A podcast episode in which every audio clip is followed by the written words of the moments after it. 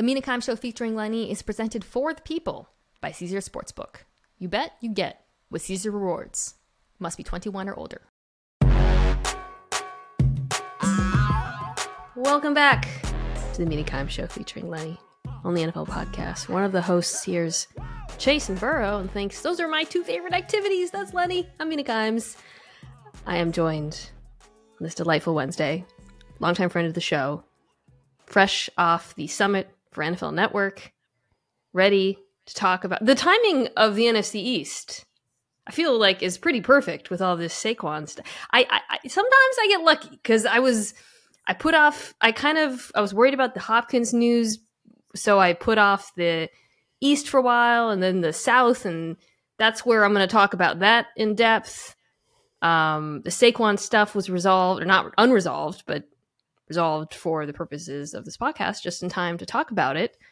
Um, I don't think we need to do a running backs conversation. No, please. But I do think we can talk about it in the context of the Giants, where it's uh, definitely relevant. I'm looking forward to it. I always love, you know, doing uh, the Mina Kimes show featuring Lenny, as you know. And this is the second straight year I'm doing the NFC East. Really? Now I'm the NFC East guy. Huh. If if I was more self centered, I'm I'm pretty far there. I would have re-listened to last year's episode because I went hard on how much I love Jalen Hurts' ceiling, and you pushed back a mm. little bit, and I would be mm. honking on, on about that. You were also um, early on the Daniel Jones is not that bad, mm. uh, which I, I I I joined you actually. I think a little earlier than some after obviously, you know, some skepticism early. I will say I saw, I don't want to do the thing where like I straw man a single take and pretend it matters, but I did see a radio host say Daniel Jones is the best rusher in the NFL. So we did, things went a little too far in that direction. Um, let's start with Saquon. Let's start with the Giants offense. It, it matters, but okay, so I guess I should have say what happened for those who have blissfully been living under a rock these last few days. Uh, the Giants, the franchise tag deadline was earlier this week. Uh, and I don't think anyone of note got long term deals done off the top of my head. Evan well, Engram. oh, yeah, that's right. Evan Engram, who we will get to when we get to that division. But the um, running backs did not. Josh Jacobs did not. Tony Pollard did not. I don't. There never never seemed like Tony Pollard was going to. And most notably, Saquon Barkley did not. Saquon Barkley uh, is is has not signed his franchise tag. Um, he has groused about. He's kind of alluded to holding out, but I, I to me, he's. I don't think he's going to hold. He has nothing to gain from holding out. I just don't see why. I mean, he might skip camp. Probably will skip camp. Fine. Uh, he's not because he's not on the tag. He's actually not fined for doing so. But if he were to miss games this season, um, it doesn't really do anything for him. The Giants could just tag him again, by the way, next year for a little bit more money. Uh, and I think it was the combination of those two tags. I don't know what they offered, what he turned down, and it's kind of hard to talk about without knowing that. But we do know that the, that was the leverage the Giants had, which is essentially we could keep they could keep him this year and next year for about twenty two million dollars. Uh, so I assume he wanted more than that. Gregg, but uh, that's how we got to this point, which is just he just doesn't have a ton of leverage. Yeah, you know, at our network, Mike Garafolo reported, I, th- I think the offer was 13, 14 million dollars per season, but you don't quite know how much guarantees are in the first year. If I had to guess, they would have like guaranteed the equivalent of two tags plus maybe a little extra, and it sounded like he wanted more than that. I think it's risky for him, but I also think we can kind of fast forward to the end of camp. Like over under, he signs with about 10 days left, and there's way hmm. too much time wasted when like he will be on the field when it matters. And it's a risk for him. Like I if I was him, maybe because I'm you know, conservative financially, who knows what it would be like to be an NFL player he's just been so up and down and had injuries in his career that like two years guaranteed at the tag money doesn't sound that bad for me just because of what the downside could be yeah. if he has a bad year if he gets hurt i guess the leverage he has for holding out would be if there was any leverage he could say hey i might miss a few games unless you sign me to a one year deal that's you know the tag but you promise not to tag me again next year I, I saw that mentioned somewhere as a possibility I can't think of a recent example of that happening. I'm sure it has. Um, so I guess that's something he could be angling for potentially is like, don't let's not do this again next year. I will say, uh, week one is probably the game where I believe the Giants need him the most other, until they play this team again. It's the Dallas Cowboys, uh, a team where you you you really need an outlet against that pass rush. You really need a run game. It is interesting to me that like the Giants. I mean, they drafted Eric Gray out of Oklahoma, but none of these teams really sought out insurance, which is also kind of fascinating. Uh, and again, speaks to the whole running back picture. Like the Raiders have Abdullah, I think, is backing up Jacobs. Ameer Abdullah. The, the, Cowboys have yet to bring back Zeke. Um, you know, they drafted Little Deuce Vaughn, who we'll talk about. But like, it's I promise not to call him Little Deuce Vaughn the entire season. By the way, uh, yeah, it's it's that would be the game where they need him. But I don't like again. I think he's playing. I don't really think he has anything to gain from not playing. So I I want to talk about the Giants' offense with Saquon Barkley, which is what I expect them to look like. Um, and it's it's it, I'm kind of I mean I I want him to be part of this offense because my vision for an improved Giants offense or what it could be um, is one where you sort of take that dominant run game combination, the two headed tandem of him and Daniel Jones. I think they both really helped each other last year uh, as rushing threats, and then you finally you you've added on all these skill players, so you have the ability to actually stretch the field. So defenses have to you know respect that and can't just completely play the run. to me, like that could be really interesting.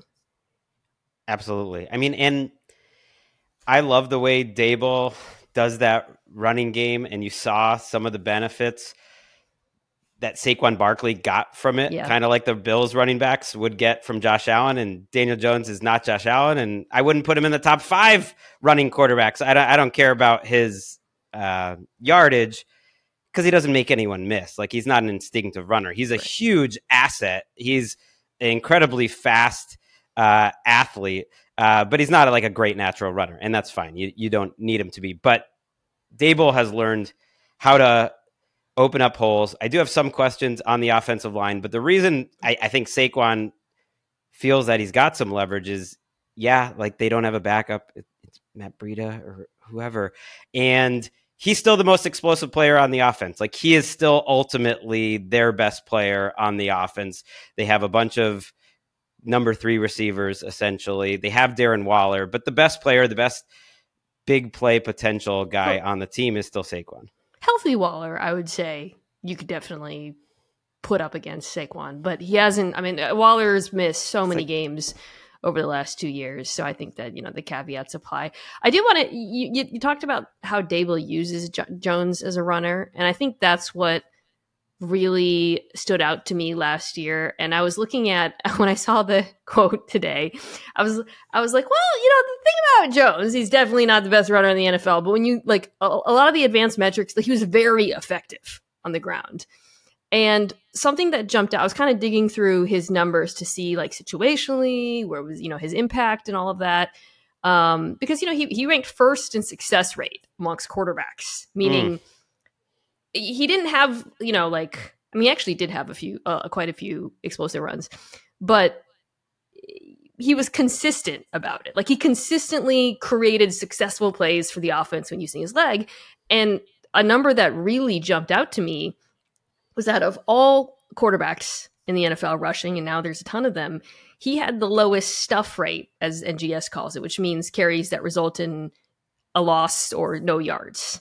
Um, he also was third uh, in terms of yards before contact per carry. To me, those two stats speak to scheme, basically, and how Daboll was able to use both him, the presence of Saquon, um, Eh, you know, this is not a very great, it's not a great offensive line by any means, but he found ways to create opportunities for Jones as a runner, even with the pass game last year being as constricted as it was, which I think is really impressive. Like everybody knew the Giants were not throwing the ball downfield. They had no one, there were nobody separating.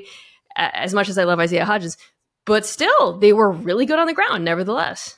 No, if you just looked at the numbers, you would think he was a rookie quarterback who came into the league with the running profile of Michael Vick or Cam Newton. And, and, I'm not even kidding, like numbers wise, his season, and I looked at this at ESPN QBR because I was doing something comparing how many more quarterbacks add rushing value in general compared to, let's say, like 10, 12 years ago. There was one year where David Garrard was the number two running quarterback behind Aaron Rodgers. Daniel Jones's numbers, which which are right there uh, with Josh Allen and, and with Hurts, uh, in terms of QBR rushing at it, like was better than Vick and Cam Newton's peak years. like that's how valuable he was. And you you mentioned the constricted passing game, and we can get to that, but I, I think it's almost understated how much Daniel Jones helped Saquon Barkley too. That it was absolutely a, a two way relationship, and just how effective. That's the only way that they got their offense to be good uh, because the passing game was like insanely conservative to the point where Daniel Jones was almost unrecognizable to the guy as a rookie yeah. who I sort of talked up as like better than you think. He's an. NFL quarterback. He's not that bad. Well, and and this is a huge reason why his interception rate was so low last year after being a problem earlier in his career. So speaking of that passing game, um, they added. We talked about Waller. Hodgins is still there, who I like. Uh, Slayton's still there uh, Parris Campbell getting a lot of camp hype. Parris Campbell mm-hmm. or, or, summer hype. Uh, Jalin Hyatt, uh, Jamison Crowder, Wan'Dale Robinson is still there. I uh, I don't like who's gonna I don't know who's gonna be outside. I guess I guess Hodgins is out and outside. Like that's a lot of guys. I mean, H- Hyatt, who I did like as a prospect, played almost entirely in the slot in college. Parris Campbell, almost entirely in the slot, super fast, right? Um, Crowder is a slot receiver. So I don't really know. Like, I, am like, okay, some interesting pieces. I don't really know how they all fit together per se. Right. Wan'Dale Robinson in the slot. Is Sterling okay. Shepard is back. you know, you're just hoping that he can play again for his sake because he was such a good player when, when he was healthy. But those guys seem so similar to me. I, I guess it's a good point that Hyatt played in the slot and, and Campbell did, but just body type and skill set, Campbell, Slayton, Hyatt seem similar. And then you have Shepard and Crowder to me feel like long shots ish to make the team. Uh, but Wan'Dale is hurt too. So you're right. When like Hodge, when Isaiah Hodgins, who they picked up off waivers, I believe, like is the most reliable guy of that group. I know Campbell's coming off his best season and Daboll is good at mixing up what you do, but man, it, it's asking a lot out of scheme. It's a yeah, it's it's a it's an odd group. It's a group with talent, but it's not like you know, I love when I look at a team and it's like, oh, all these three wide receivers just really fit well together. You know, you can just kind of see the roles, and and and I'm looking at this, and I'm like, ah. I read somewhere, um, whenever I do this, I kind of read the latest report just to see how players are being used, and I can't remember which reporter said that, but somebody pointed out they're actually like splitting Darren Waller out wide a fair amount. Uh, and I was like, yeah, yeah, I bet they are. well, because like, Daniel Bellinger, they they had a rookie quarter uh, tight end fourth round guy that He's that good. you.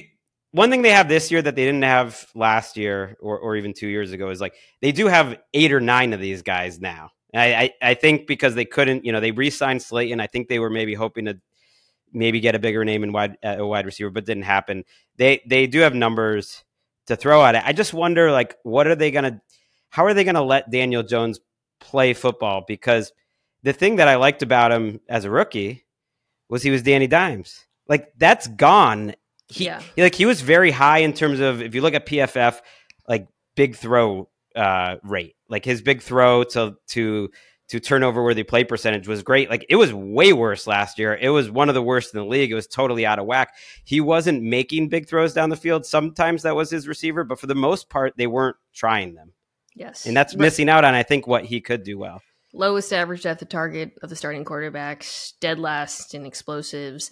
I think it's going to be a really interesting case study for like, okay, if you turn that dial back up a little bit or you start turning it from lowest in the league to maybe i don't know average what happens to the interception dial? And then also is the pass protection fixed enough to the point where daniel jones doesn't fumble he's not getting set you know i think it's going to be fumbles like, were down. They weren't the fum- like a me. it was like six fumbles but they, they were way down. Yeah So it's kind of like all these styles, you know, I'm just kind of curious to see because they went so far in the other direction last year to and to great effect. Like this was a very efficient. It was an efficient offense, but one with a very obvious ceiling that became obvious in the playoffs. And I think that's the question that Daboll and Mike Kafka, we probably should have mentioned his name a lot throughout this, have to solve. Right. They they wanted Jordan Addison or or Zay Flowers. That was all the reporting, Hmm. and they were close. And the four Mm. receivers all went in a row. And I would like this team a lot more with Jordan Addison there instead of Jalin Hyatt. Well, they they did get Deonte Banks, who I really like. So uh, flip into the defense. Giants are such a fun team. They just have I, li- I like them because there's some teams when I look at them and I'm like, who are you? What's your identity? I like the Giants because it's like I know who you are. I know you are on offense. I knew it certainly last year, and I know who you are on defense, and I don't expect it to change. Um, yeah, uh, last year under Wink Martindale, they were as Wink Martindale as any Wink Martindale defense has ever Wink Martindale. Um, uh, and you know, towards the end of the year, it started working a little bit. I think that mostly because the pass rush really came alive as the season went on. Um, you know, and, and I sorry, I should clarify. Wink Martindale defense meaning you blitz a hell of a lot, you play a lot of man coverage. Um, when I look at the step chart, I like the pass rush. I mean, I they you know it's uh you got Leonard Williams still there, Dexter Lawrence who got paid. Uh, another year, Azeez, Azeez Ojulari, Kayvon Thibodeaux, who start I think improved as the year went on. Um, yeah, so you know, as far as the pass rush goes, I, I think they can kind of pick up where they left off last year and look improved. Yeah, I think the argument for the Giants as a playoff team again, or, or withstanding the regression everyone expects, is just their line play being excellent. Their their offensive line, which, which we didn't hit, improving because you have a an all world left tackle now in, in Thomas, and you hope that Evan Neal didn't play well as a rookie, like improves a lot as a top ten pick. If that happens, and they And have they a rookie the center, like, they could be yeah, they yeah. could be okay. And then a good defensive line, like a potentially a great defensive line. Like practically no one was playing any better than Dexter Lawrence at the end of last season. I'm a huge uh Kayvon believer. He did lead Kayvon rookies in, in in win rate. We had a little up and down relationship with him on on our podcast, which uh people that listen to the around the NFL podcast know a multiple time guest who we got too chummy with and he didn't like he was very much pre-draft Kayvon and then buttoned up post-draft Kayvon and didn't seem to enjoy the experience. But I, I'm still a big fan. That could be a really, really good group because Ojulari uh, could be interesting. Like that, it's a pretty good group overall. Yeah, and and uh, so I mentioned Deonte Banks, who as soon as they drafted him, was like, "Oh yeah, yeah, he's like athletic, press man corner, exactly what uh, Martindale wanted, needed." And you know, Adoree' Jackson was really good last year, so um, that Xavier McKinney back. But the the biggest problem with this defense was the run defense, which was a nightmare last season. I mean, I like you know, last in the NFL in DVOA, um, worst in uh, the percent of runs that went for first downs, went worst in the percent of runs that went for 10 or more yards, Wow. 30th in adjusted line yards, 29th in power, 29th in second level. You cannot find a stat in which the run defense was not an absolute nightmare. Uh, the linebacking group was horrendous. I mean, they, were, they, they had injuries on the back end. Linebacking group was horrendous. They needed help uh, outside of Lawrence on the interior. And they went out and they got some. They signed Bobby Okereke from the Colts to play linebacker. Um, they brought in some big bodies, Nunez Roches, A'Shawn Robinson. Hopefully, I mean, you were talking about worst in the NFL. If they can just be a little bit better, I think that's going to really help this very aggressive defense. But that was an, a massive issue last season. Yeah, I do projected starters on, on NFL.com, and they've been talk. They were talking up Jarrad Davis, the, the former Lion, as their starter. He's now Oh. out for the season. Yeah. I mean, he he's had an up and down career at, at best too. He had some good snaps for the Giants, but I know they're disappointed with that. So that that second linebacker spot is still up for grabs. I do wonder if it's a little bit the the cornerbacks. You know, they asked them to play a lot of man coverage. I feel like a trend around the NFL is cornerbacks tackle better than than they used to. Like Adoree' Jackson is not that guy. Uh, certainly, it's like a little bit of a lighter secondary. Maybe they're not getting people down, like in, in preventing big plays and everything. I, I don't know, but th- they need to be better stopping the run. And they also have to hope that like the Wink Martindale effect doesn't diminish in year two, which I think Hmm. it could. It was miraculous what he did with that secondary Yeah. uh, a year ago, and it's better talent wise this year.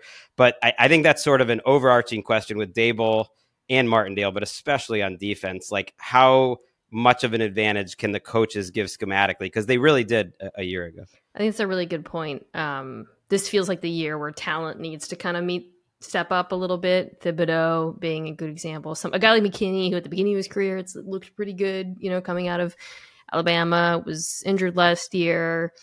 I, I quietly losing Julian Love, I think actually hurts a fair amount to Seattle safety. But uh, so you need Okereke to come in, shore up the run. But you really, I, I really think a world in which this Giants defense is average or better starts with, as you said, the defensive line being dominant, and it's feasible. They they have some really talented players. Um, okay, but they do not compare to the Washington Commanders defensive line. Are you ready to talk Sam Howell? Let's go. Um, yeah, let's start there. Let's start with Howell. What's your uh, enthusiasm level right now? It, it's we- too high. I get excited about these young quarterbacks. I'm glad I got the NFC East assignment because it gave me an excuse to rewatch that Sam Howell start. I it's one game. Yeah. It's only one game. But I actually went back and watched the preseason too, and it was what I thought too in the preseason, which was very impressive in the preseason. I thought it was all really consistent. Like he goes through his reads quickly. That was the thing that I liked the most. He Yeah, passed quick. my first NFL quarterback test, which is like, if he's protected, is he gonna be? Is he gonna deliver? Like that's the baseline. And then do they have some plus traits on top of that? And to me, he does. It, I'm not saying it wasn't Patrick Mahomes' one start to end that season but it was like a better start than Desmond Ridder had out of his four starts. Ooh. It was a better start, I would argue, than Daniel Jones had his entire rookie year. I think it was a really good start that showed like a couple things. It showed some high level things. We know he can run, and then most importantly, like getting rid of the ball quickly and Yeah. getting to his second read pretty quickly.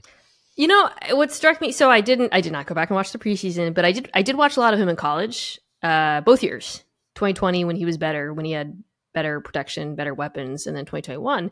And I think that was actually really encouraging for me. Oh, like oh yeah, I see a lot of stuff I saw him from him in college, right? Like he. Let's start here. He should not have been a fifth round draft pick. Like the fact that he fell to them there is, I mean, they, they've talked about it, wild value based on who he was in college, his context, what he, his tools, and what he's capable of. I'm not saying he should be a first round draft pick, but um, he is not your normal fifth round quarterback being thrust into a starting job. Just say that. Uh, but yeah, I, you know, I've talked about this a little bit on NFL Live. The dude has a cannon. Like he's got a really strong arm, and, he, and he didn't. It wasn't just. I posted the go ball to McLaurin that I think uh, every Commanders fan has wa- now watched 300 times from the Cowboys game. But it's not just that. Like it shows up on all the outbreaking stuff, like the curls. Like you know, it, it- that ball is coming out hot. To your point, it comes out pretty quick. Um, you know, I've, I I really think RPOs are going to be a huge part of this offense with Eric Bieniemy, and he can run. What did you? I don't know if you saw this. I I'd love to hear your thoughts. Kind of reminded me of a young Russell Wilson, like in Yeah. build and the way he moved. What do you think? I think that's a great comp. I mean, he, he worries you a little much. There was one play in that start where he took on DeMarcus Lawrence. it's just like- and that was that was the only play, and there wasn't really many of those in the preseason either. Uh, but I think that's a great example because I don't think he's looking to run. I don't think you're going to build in a ton. They'll do some stuff in the red zone, uh, but when he scrambles, he's decisive about it, and I think he moves like Wilson, and he'll get you his eight yards. Like he, you have to sort of have a baseline of athleticism. I feel like to be drafted as a quarterback right now, but I would say even beyond that, he's like a little plus over over that baseline. Um, there was one play that I think it was near the end of the game where he booted right and it was covered up and he just took off and that really reminded me of Wilson. Just Mhm. the decisiveness, the I, I I think he's gonna be a great fantasy quarterback. So uh, it's not really relevant to this discussion. But just watching him, I was thinking like, oh my god, he's gonna carry the football at least like six or seven times a game. I have a concern. Uh, well, but other than the all the obvious concerns that he is, you know, very inexperienced and and and you know he, there's definitely flaws to his game that I also saw in college. By the way, you know he's not quite there in processing, play under pressure can be a little bit scattered. Um, but I, you know, I my concern is Ron Rivera. Mm. I am worried that Ron is going to look at this defense, which I think is very good, and we're going to talk about, and look at his young quarterback and just say, pound the rock, don't turn it over. Which I get you want to run the football a fair amount, and you know there should be a QB run game as well, and that should help the run game. But this offense, like last year, they were one of the they were the second run heaviest offense in the NFL, and they were one of the worst rushing attacks in the NFL. And it, they were hurt by terrible quarterback play, but that really hurt them. And that to me just reeks of defensive head coach. Mm. And I'm worried that he might do the same thing, even with Well, and- Bieniemy. And he just hired, you know, a running back, former running back, to be his offensive coordinator. We, we don't know what Eric Bieniemy is going to be Yeah. like exactly. The way he talks, feel like he's going to be a little more run inclined than Andy Reid. I feel like we're going to see more Antonio Gibson this year, just based on the offseason Yeah, talk. That Bieniemy is a little higher on him, which which makes total sense. I agree because it's a it's a tougher needle to thread if they go really run heavy, and they'll be tempted to like to extend the Russ analogy. Like they've got the receivers, kind of like a young Russ did, that will win They're on the outside, and and that's what I like with Howell. Like he'll give them a chance. I think he'll give Jahan Dotson certainly uh, McLaurin, and he'll give that receiver. I love Curtis Samuel. Like they'll he'll give them a chance to make plays on the outside, but I I hope they lean into that more than yeah running first down, second down, and hoping he makes a play. it's such a fun group of receivers and if they do have you know a pretty uh i would say committed run game and a qb run game those receivers are going to have one-on-one opportunities and I yeah I, I really liked what I saw out of Dotson last year. You know I think there was some I forgot they took him like 16th or 17th. I remember there was some skepticism about that, but I loved him in college and I thought he showed a lot of the same traits he did. I mean, that dude catches everything and he gets open deep and the com- like him and McLaurin and then Samuel and then they got Dyami Brown and Dax Milne behind him. Like that's a good group. That's a potential yeah. like top eight, you know, could be. receiver group. Samuel's really underrated. Samuel, I know, only had 800 something yards last year, if you include the rushing. But on a per, like I, swear, if you go back and look at his snaps on like a per touch basis, he made he made so many plays. He made so many people miss. He was exactly like what they were hoping that he would be. He might be a little different outside of our old friend uh, Scott Turner's system. I, I do wonder a little bit with that. They are changing systems, which is is worth uh, you know noting at least that Sam Howell will be learning a, a different system. Yeah, I'm really. I mean, this is such a. It's such a fascinating control for Eric Bieniemy. Like we, we get to see like how much. I mean, and there's so much of it that ports. You know, I mean, I talked about the RPOs. I think, um, you know, uh, screen game is is, is something that he. Can, I mean, uh, I think the rushing attack could work better than it, especially combined with a RPO uh, a, strong RPO component to the offense. But um, yeah, we'll see. It's it's interesting. I, I started, you know, when they signed Brissett, I was like, well, if it was true quarterback competition, Jacoby Brissett would win. But then the more I thought about it, the more I watched Howell, the more I thought about where the upside might lie, lay. I kind of started changing my mind. Doesn't I, seem um, like it's a battle though. It doesn't seems like Yeah, they're just not. gonna start how They gave Brissett eight million, which is more than any other backup got Okay. this offseason. So he's there. He's he's ready as always.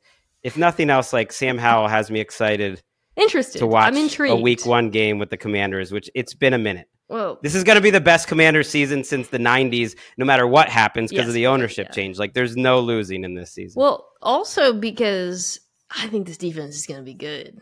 Um, so I I included them in my top ten defenses pod. Hmm. They finished last year seventh in weighted DVOA, fourth in EPA per play, first in success rate. They got better as the year went along.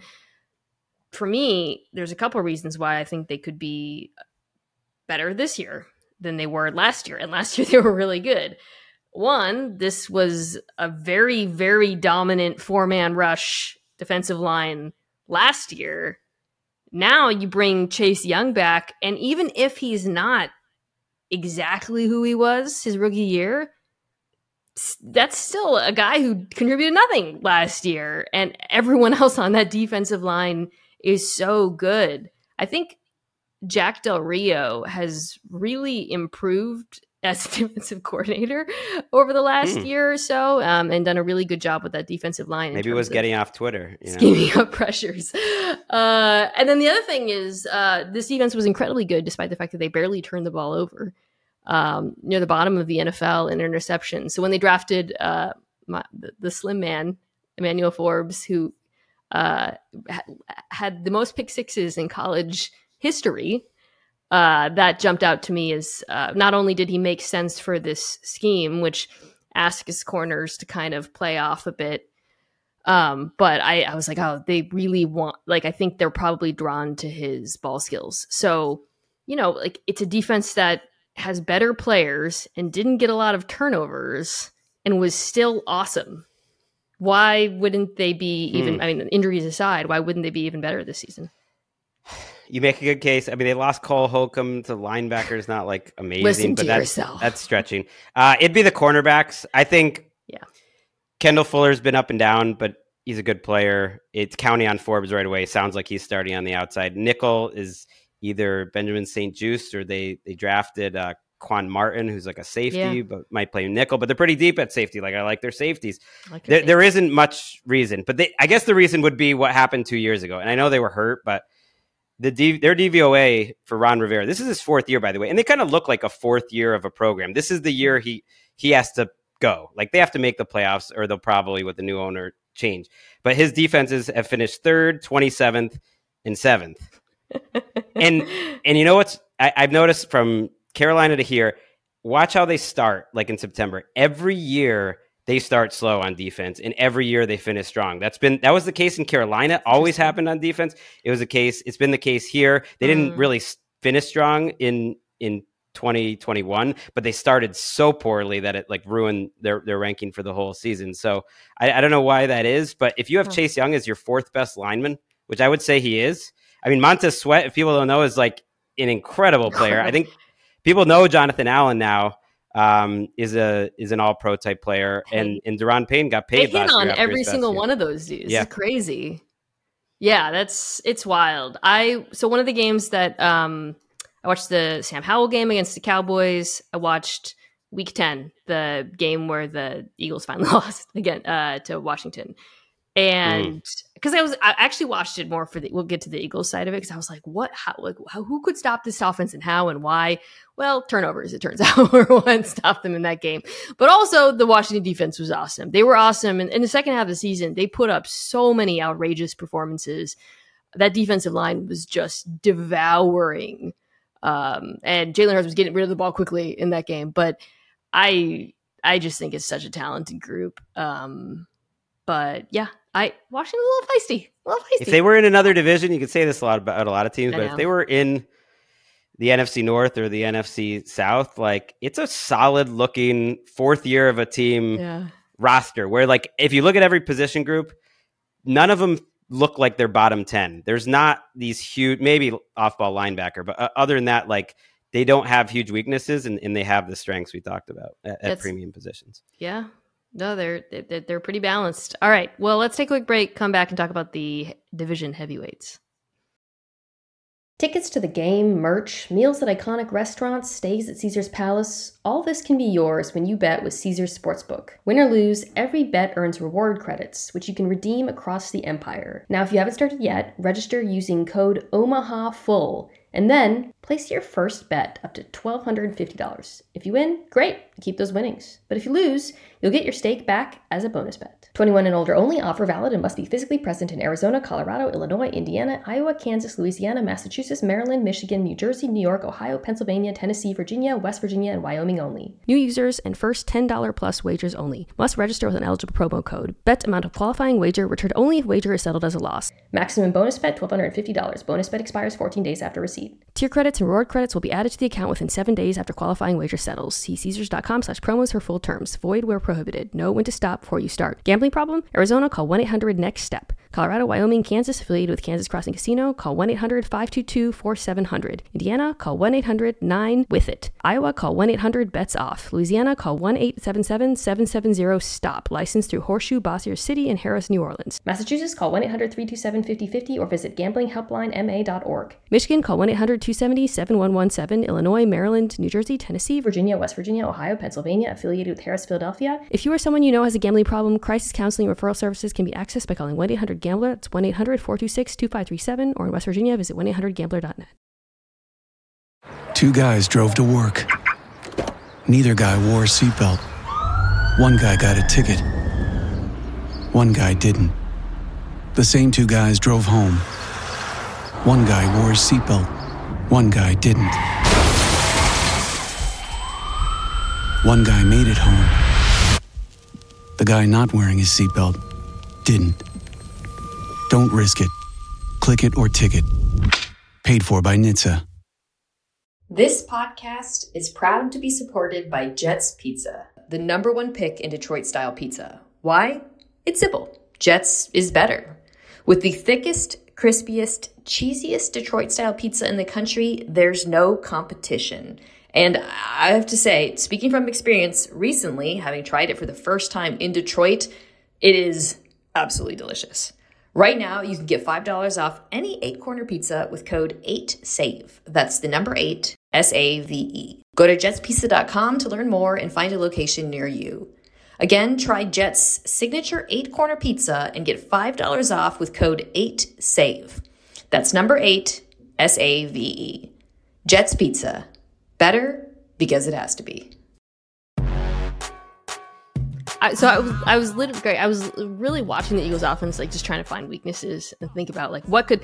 The question I keep asking with the Eagles offense is what could go wrong this year? What could because they're just and and the offense, defense. I don't, I don't, I don't feel the same way. The offense is so stacked. Um, they hit on the formula last year. I don't see any reason why Brian Johnson, who's their offensive coordinator, can't just copy paste repeat power spread offense, the RPOs the aerial, all of it. It's like it wasn't. No one found a solution to it because it's talent based, right? Like this isn't a trickery. I mean, it's an offense where I think scheme met talent at a really cool place, but they're just so damn talented. I don't know, man. Like, what? What do you have any qualms, any fears? What could go wrong other than obviously injuries? What jumps out? Brian Johnson, the, the offensive coordinator, but I, I'm more concerned about their change of defensive coordinator just in terms of we don't know what's there because they love Brian Johnson. Like that building was really hoping that they could keep him. There were other people interested in him. Like he is that guy that they've been grooming and that they expect is going to thrive in this role. No, they had they have their nine best starters back. Like the only starters that aren't there were Miles Sanders, who played less than Gainwell in the Super Bowl, and Seumalo, who I would say is a good player, but was probably their fifth best offensive lineman. So like everyone's back.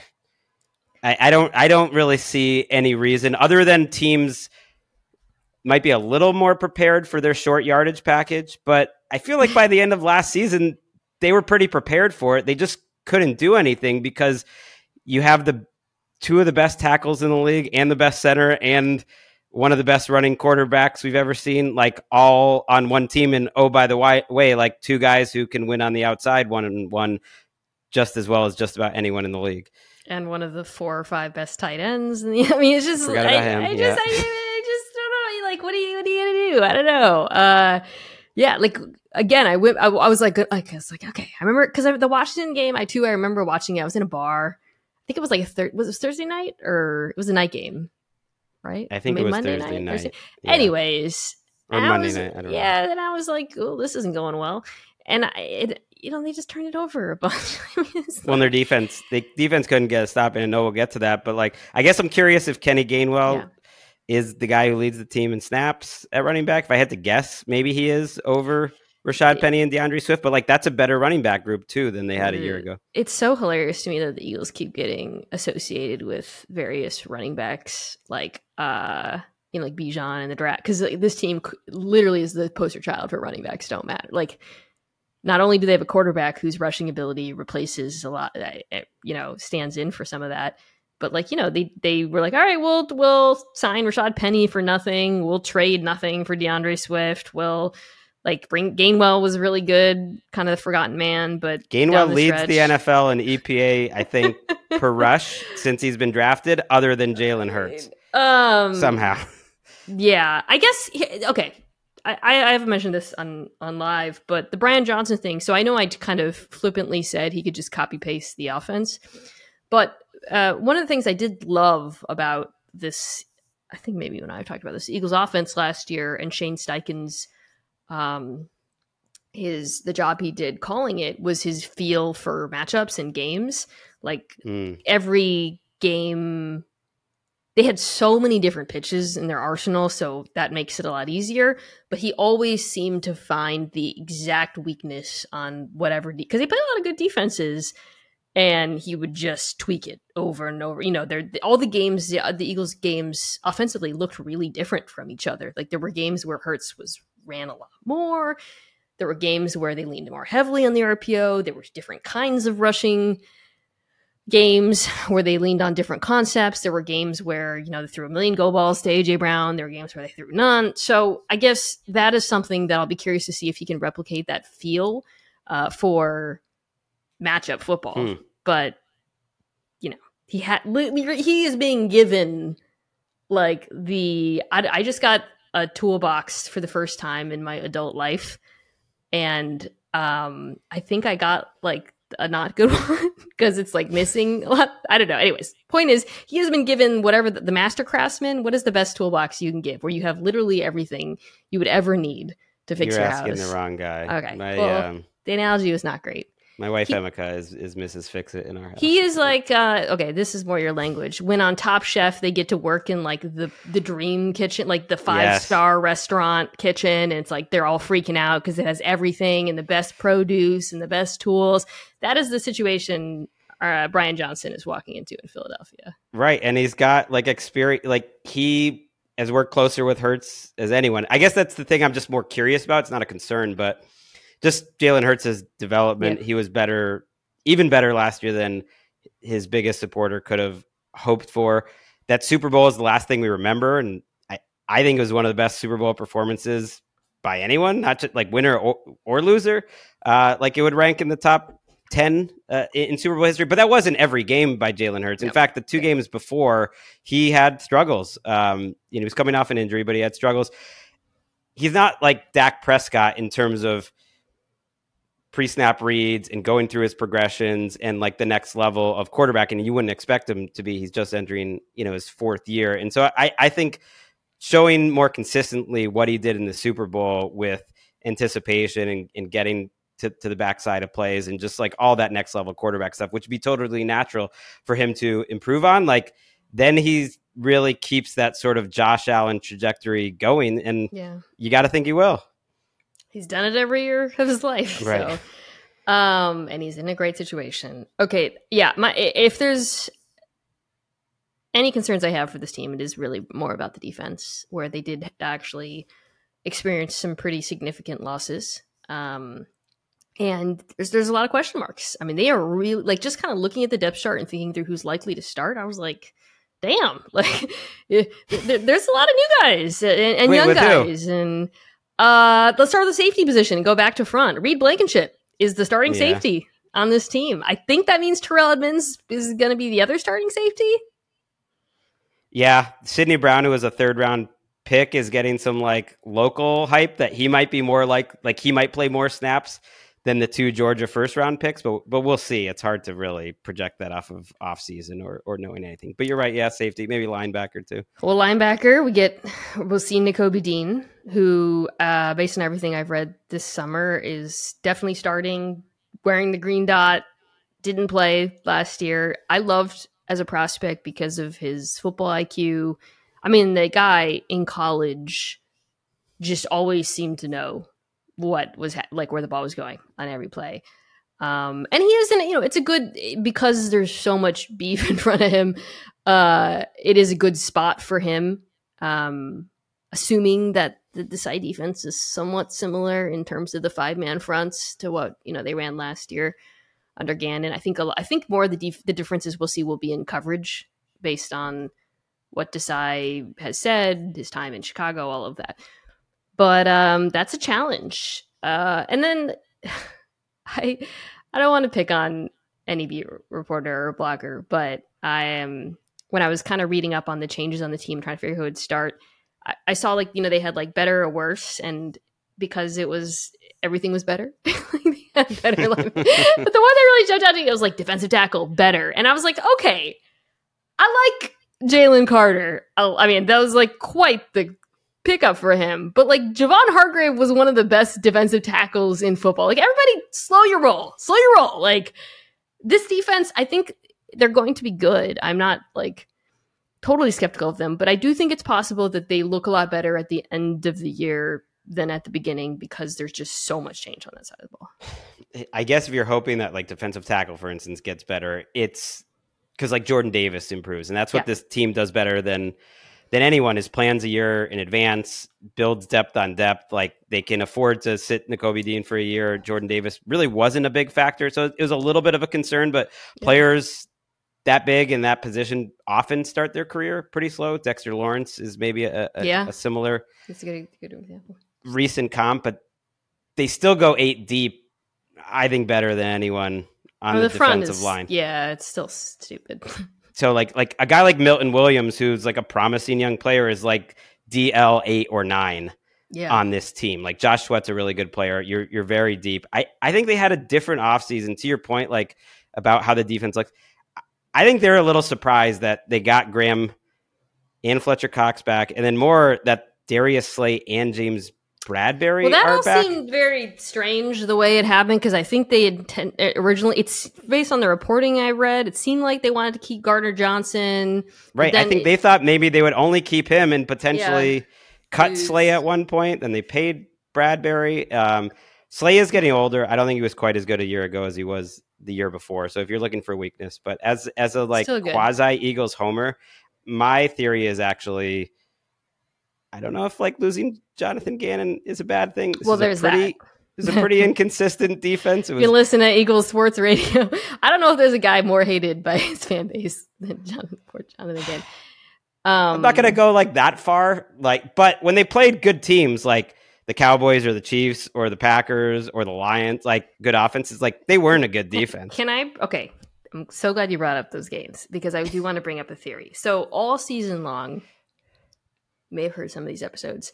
Dominique and I had this constant ongoing debate over whether or not the Eagles' bad run defense, and it was bad. Bad. 21st uh, at the end of the year in DVOA, and that was with some improvements, but bad in a lot of other ways. Anyways, whether it mattered, right? In today's NFL, does it matter if you can stop the run? So I was looking up, there were 26 in rushing success rate, 2019 yards after contact per run, yada, yada. So I was looking up I wanted to see what were their worst games last year in terms of rushing success rate once I saw how low they were.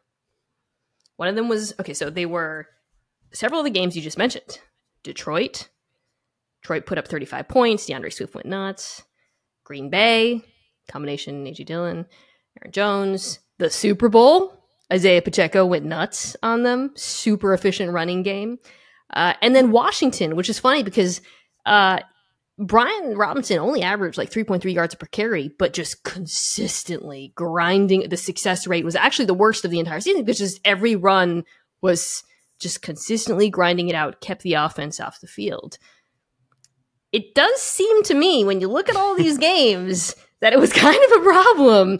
And it's funny, it's not like it wasn't explosive runs, it was the success rate, meaning just every run was like three, four, five. It was just letting these offenses, even a couple mid ones, well, Washington was certainly mid, just chew away at them and keep the offense off the field. I think it was a bigger problem last year than I appreciated at the time. Right. I think there's a baseline, like there's a level of run defense that you need to be at. And and of course it's yeah. not as important as pass defense. And I think you're right. I, I would argue as someone who um whose feelings were hurt as Isaiah Pacheco was like going around the end for another five or six yards every play. And I can remember very distinctly, and I I like the Eagles. I had picked them to win the Super Bowl. I was rooting for them. And the and the Chiefs, another mid running team, were getting five or six yards consistently, and the Eagles w- weren't as much. And I, I know Yeah. it came down to you know the last possession, but they they wasted like a great Jalen Hurts Super Bowl performance. They scored 35 points and they lost. Chiefs and that was a big part of linebackers it. balled out. Leo Chenal turned Yeah. out was such. Oh, was like, oh my god, linebackers do matter. Um, yeah. So I, I maybe maybe they can be improved in that respect this year. Um, On paper, they they shouldn't be a bad run defense, but No. yeah, I guess Nakobe Dean, Nicholas Morrow as your starting linebackers, that's a little concerning. we'll see. Um, okay, Cowboys. Let's start the defense first. We've been doing offense first every time. Um, I think you and I are in agreement on this that we both think the Cowboys defense is absolutely terrifying. And doing this exercise only made me feel even more convicted in that. I mean, they're so good and they're so deep and they're so talented, Gregg. I think they'd be my pick going into the year. As I didn't do a top ten defense as like like you, but I think they'd be my number one going into the year. Yeah. I mean, you could argue, yeah, they could be down at three or four, but it wouldn't be any lower I thought it that. was I- very close between them and San Francisco. Um, yeah. And they, they kept their coordinator, so that helps. like they're I, I mentioned the the eight deep with the Eagles, and the, the Cowboys don't have that because of their defensive tackles. But in terms of their ends, it's just crazy. I mean, that's the best starting ends.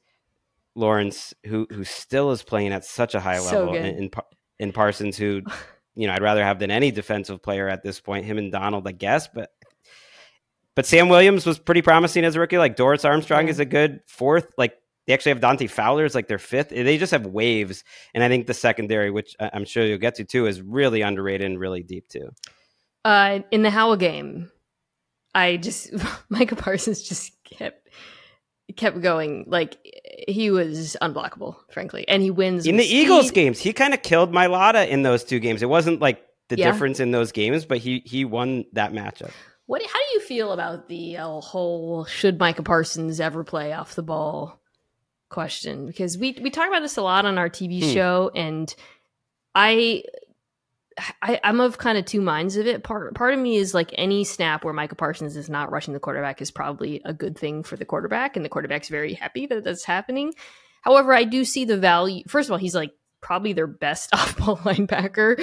Um, so I do Hmm. see the value in mixing it up a little bit, but I just feel like you want to keep that number pretty low just because of how dominant he is as a pass rusher. Yeah, I would I would agree exactly how you say it. I think having the flexibility to throw it in there as a changeup on certain downs to confuse the offense, sure, that's great. But that's it's going to be pretty rare. I, I was trying to look up quickly on on PFF. It's not like they did that much. I mean, No, he was a pass rusher. He is a pass rusher. Maybe they'd be a little more tempted to this year. On paper, they're a little thinner. I do worry if Leighton Vander Esch gets hurt. Like it was a nice story last year. He really had a resurgent season, but if he got hurt, it's well, that's where they're weak. Good linebackers, absolutely. Were and you know they've got some youth there and some guys that they're hoping will take a step up. But you know the the case for because the Cowboys' run defense wasn't great shakes either at times, and I think the, that that was it would be a little pat for me to be like, well, they drafted Mazi Smith, problem solved. Well, maybe, maybe you know, like that helps. But and, and I and when they drafted him, it was like, yep, this is their weakness. I get it. They want you know they needed that run stuffing nose tackle, but it's still it's still a thing. Um, fortunately, uh, for them, uh, they get a lot of third and longs uh, for this team, and uh, the pass defense. It, I mean, you, you talked about the secondary. I just they're so deep now. I think because they had all those injuries last year, and they got to see all of these young players and who were thrust into bigger roles, like DaRon Bland down the stretch, who had all those interceptions, the young safeties. Now, when they when you have Diggs and Gilmore playing corner, you feel good about okay. Well, maybe if we lose any of them for a game or something. Um, I've talked a lot about what you know how much dime they played and what they really landed on with that safety group, but it's just such a they look so talented they look so well coached they bring back their coach i really really really like this the whole i like the whole defense but i really really like the secondary yeah. I think Donovan Wilson, Jayron Kearse, Malik Hooker are so good together and that they could keep them. And with Quinn, to me, that's they are sort of emblematic of this Dan Quinn renaissance. And Yeah. they're really, I think, a team that other teams have copied. Not that they're the only team doing three safeties, but I think the way they complemented and the way they use them is as good as any team in the league. And then it's just a question of Diggs and Gilmore have a really high ceiling. Um, they probably have a a much lower medium, and they probably have a like a lower floor. They cornerback is inherently an up and down position. That duo could be awesome. Um, but you could also tell me it, it didn't work out. That Gilmore gets, you know, that Gilmore gets a little older, and Diggs is a boomer bust guy, and, and that could happen too. But Diggs really stopped being that guy last year. Um, I don't know who you throw at. I don't know. I think I think it, it was you know last year going into the year I was like oh they're gonna regress all those turnovers and then they didn't.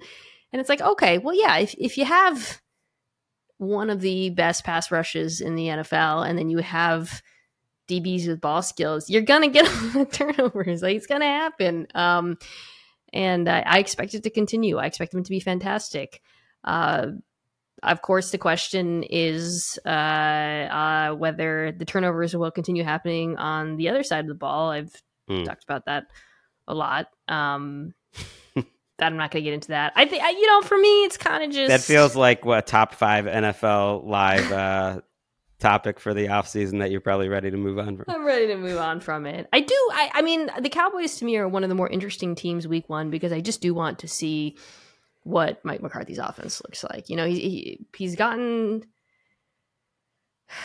uh, heat for dumb comments. This, you know, the points thing, the whatever. But and, and like you know, I I've gotten into it with people on TV who are like, Cowboys got to run the ball, but you know, it's no, that they don't. They ran the ball a lot last year on first down. They were really bad at it, and off that might be why the quarterback was pressing.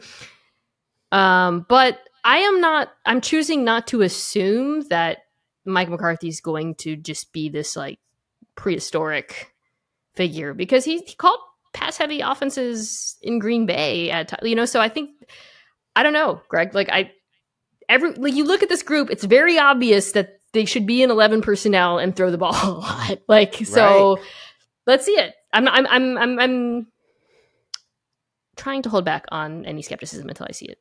I think that's fair, but I'm worried. You know, I'm worried as someone who watched the final McCarthy Rogers years, and worried as someone like who hears McCarthy say like, "Hey, like, this is back to being this is the fun part of the job. This is what I want to do." And I think like he brought in Brian Schottenheimer. That says a lot. They brought in as their offensive line coach Mike Solari. Mike Solari has worked for the Cowboys before. You know whose staff it was with? It was with Tom Landry's staff. How old is he? Like that's how long he's been in the NFL. He wasn't in the NFL last year, by the way. Like that's how long he's been in the NFL. He was on Tom Landry's like okay last with staff. Seattle the year before that. I know. I mean, he's bounced around and he's had some you know great offensive lines. I'm just saying it's like yeah. almost carb. You know who you would imagine for old school thinking. And what I want to see is just them give the keys to Dak as much as possible because to me this should be Dak's time to be as Peyton Manning as possible. It's always been the comp that like Yeah. people like me or, or I know Nate threw that out there. Like if there's a young quarterback that it's kind of like a Brady or Manning in terms of what they do pre-snap and how they operate at least. At least I know he's not as high a level like that's Dak, but now he's reaching what is it, year eight or nine? He's 30 years old. Like he should have as much control as possible. So I, I hope that happens. Lamb, Cooks, Gallup, more removed from his injuries, should be a really good one, two, three. Mm-hmm. Cooks, you know, fi- you know, last year was such a problem not stretching the field. They didn't have anyone who could uh, get the sort of separation they needed to create space for Lamb. Just they, they, you know, when the Cooks and Gilmore trade, but I think they were like pretty close. I was like, oh my god, I love both of these trades. I love what they do for the offense. I love the value. Why more teams should do this trade for undervalued veterans? Loved it. Um, it's you know the tight ends. eh, eh, eh, I don't know. Yeah, I think Uh, like they, they drafted Schoonmaker in the second round, and Yeah. both him and Mazi Smith felt a little bit like reaches for need. right so we'll yeah um the offensive line is good but thin that's kind of how i feel about it it's got the you know can't lose anyone Mm. I think they could be great though. Like, I, So I, I'm wondering if McCarthy's going to let Dak cook like the first down Mhm. runs, all that stuff. It also doesn't make sense to lean on the runs right now with Tony Pollard coming off a big injury and you don't really have a great backup. But Well, yeah, everything they're doing, they, they approach this offseason like a team that intends to pass the ball. right, and and so maybe they will. You're right. I should I should be ready for that. Like their offensive line could be great. I'm curious if they're gonna let Tyler Smith cook. Like I feel like Tyler Smith having a really great uh, rookie year, and maybe. I'm overrating because I went back for, for this and watched the Eagles Cowboys game. Um, that was with Minshew, and like Tyler Smith was incredible that game. Oh, like if you had just watched that game, you would think he was one of the better left tackles in the league, and he was maybe the best rookie tackle in the Yeah. league. He played. I, I don't know if people know, but he played left tackle the whole season. Like he he basically he was their left tackle. He was much better than the two top 10 Mhm. picks at tackle. So it's a little awkward because Tyron Smith, like he's a future Hall of Famer. He's probably better at left tackle too. Somebody But I've heard that Ty- they're going to Ty- move Tyler Smith to guard. Sorry. The, Ty- the Tyron Smith experience suggests that Tyler Smith will play left tackle this season. so, okay, yeah. so then it's a little awkward, and they'll probably play yeah Tyler Smith at guard and Terence Steele at right tackle. But like, why are you messing with He's Tyler Smith for from Terence. Steele? I don't know. Um. So I hear you on Dak being, you know, like Peyton. Like, let me rephrase that. I understand that Dak's pocket presence, his pre-snap cognition, is his superpower. I would like to see him run more and make more plays with his legs. He's so good when he does it, but he just there's so many. I mean, it- we were talking about Daniel Jones's efficiency numbers running the ball. Dak was third in EPA per carry, and he was also Mm. third on third down, third with six yards to go. So it wasn't just like he was, you know, in short yardage, um, having successful runs, and yet ranked below Mac Jones in rushing attempts. When he scrambled and threw, he was first in yards per dropback, second in passer rating, third in CPOE, and yet Mm. again behind Mac Jones and Matt Ryan and Dalton. I, I, it's like he doesn't want to do it, but I wish he would do it more because he's, in his own words, I think he said, "I'm a big. You are a big. You're an athlete." Uh, it's, I just wish he would do it more because I think it would be that final, that like last little piece that kind of puts this offense over the edge. Yeah, I think that injury changed Yeah, obviously it changed his career. I think it changed how he operated, and that was too bad because when when it was Jason Garrett and Linehan, like they didn't run him much, but he was a little more Russell Wilson. Like they definitely ran him in the red zone. They run him when they needed to, and he was very efficient, as you said. And that that is a missing piece. he's still efficient though is my point like this was, this was Yes. last year like again it, he ran less than everyone else and and, and I, I wanted to throw in throwing off of the runs as well because i do think he, he's really good at throwing and and he like he can create that's that's all he's a, he's an assassin in the pocket but he can also create i this is a very dak friendly podcast you know that Another day is here, and you're ready for it. What to wear? Check. Breakfast, lunch, and dinner? Check. Planning for what's next and how to save for it? That's where Bank of America can help. For your financial to-dos, Bank of America has experts ready to help get you closer to your goals. Get started at one of our local financial centers or 24-7 in our mobile banking app. Find a location near you at bankofamerica.com slash talk to us. What would you like the power to do? Mobile banking requires downloading the app and is only available for select devices. Message and data rates may apply. Bank of America and a member FDIC. When you need mealtime inspiration, it's worth shopping Kroger, where you'll find over 30,000 mouthwatering choices that excite your inner foodie. And no matter what tasty choice you make, you'll enjoy our everyday low prices, plus extra ways to save, like digital coupons worth over $600 each week. You can also save up to $1 off per gallon at the pump with fuel points. More savings and more inspiring flavors make shopping Kroger worth it every time. Kroger, fresh for everyone. Fuel restrictions apply. Um, okay. Cowboys and Eagles. I think they're close. I, I, yeah, I still have the Eagles above them, but I think that the Cowboys have a better defense. I, but I, you know, like you heard us talking about the Eagles offense. Like, come on. so I, I, I'm gonna go Cowboys, Eagles, Giants, Commanders. What Wait, you put the Cowboys over the Eagles? Oh, pardon me. Eagles, Eagles, Cowboys. Pardon me. Eagles, Cowboys. Okay. Do you where, where are you on Giants and Commanders? I'd flip them. I like the Commanders. I know. Uh, it's been. I think I'm just feeling the no, I might too. I don't know. When- the ownership podcast- change too. Like I'm so happy to not um, silently uh, root against this franchise because of nothing to do with the players or, or coaches. So uh, so I. I think they could make the playoffs, but I, I think all four of these teams certainly could make the playoffs. I think the Eagles and Cowboys are the best two rosters in the NFC. I mean, you could throw the 49ers in there, but I would it. take the Cowboys roster. But I feel good about the Eagles. I, I had them winning the Super Bowl before last year. I'll probably do that again. I haven't thought about it because I like their I like their coaching staff better than the Cowboys. I just have more concerns about the offensive coaches for the Cowboys. Yeah, that's it for me as well. Um, but again, yeah, I, I think all four teams, playoff teams, potentially, certainly in the NFC in particular, have that. uh, I- I think if there's one like surprise, I think maybe people listening that would probably think we're, we're higher on the Commanders maybe than the consensus. Sam Howell, guys, you heard it here first, or you didn't if he sucks. All right, Gregg, thank you so much for coming on, guys. Gregg is, of course, on the wonderful Around the NFL podcast. Check it out wherever you get your pods. Two guys drove to work. Neither guy wore a seatbelt. One guy got a ticket. One guy didn't. The same two guys drove home. One guy wore a seatbelt. One guy didn't. One guy made it home. The guy not wearing his seatbelt didn't. Don't risk it. Click it or ticket. Paid for by NHTSA.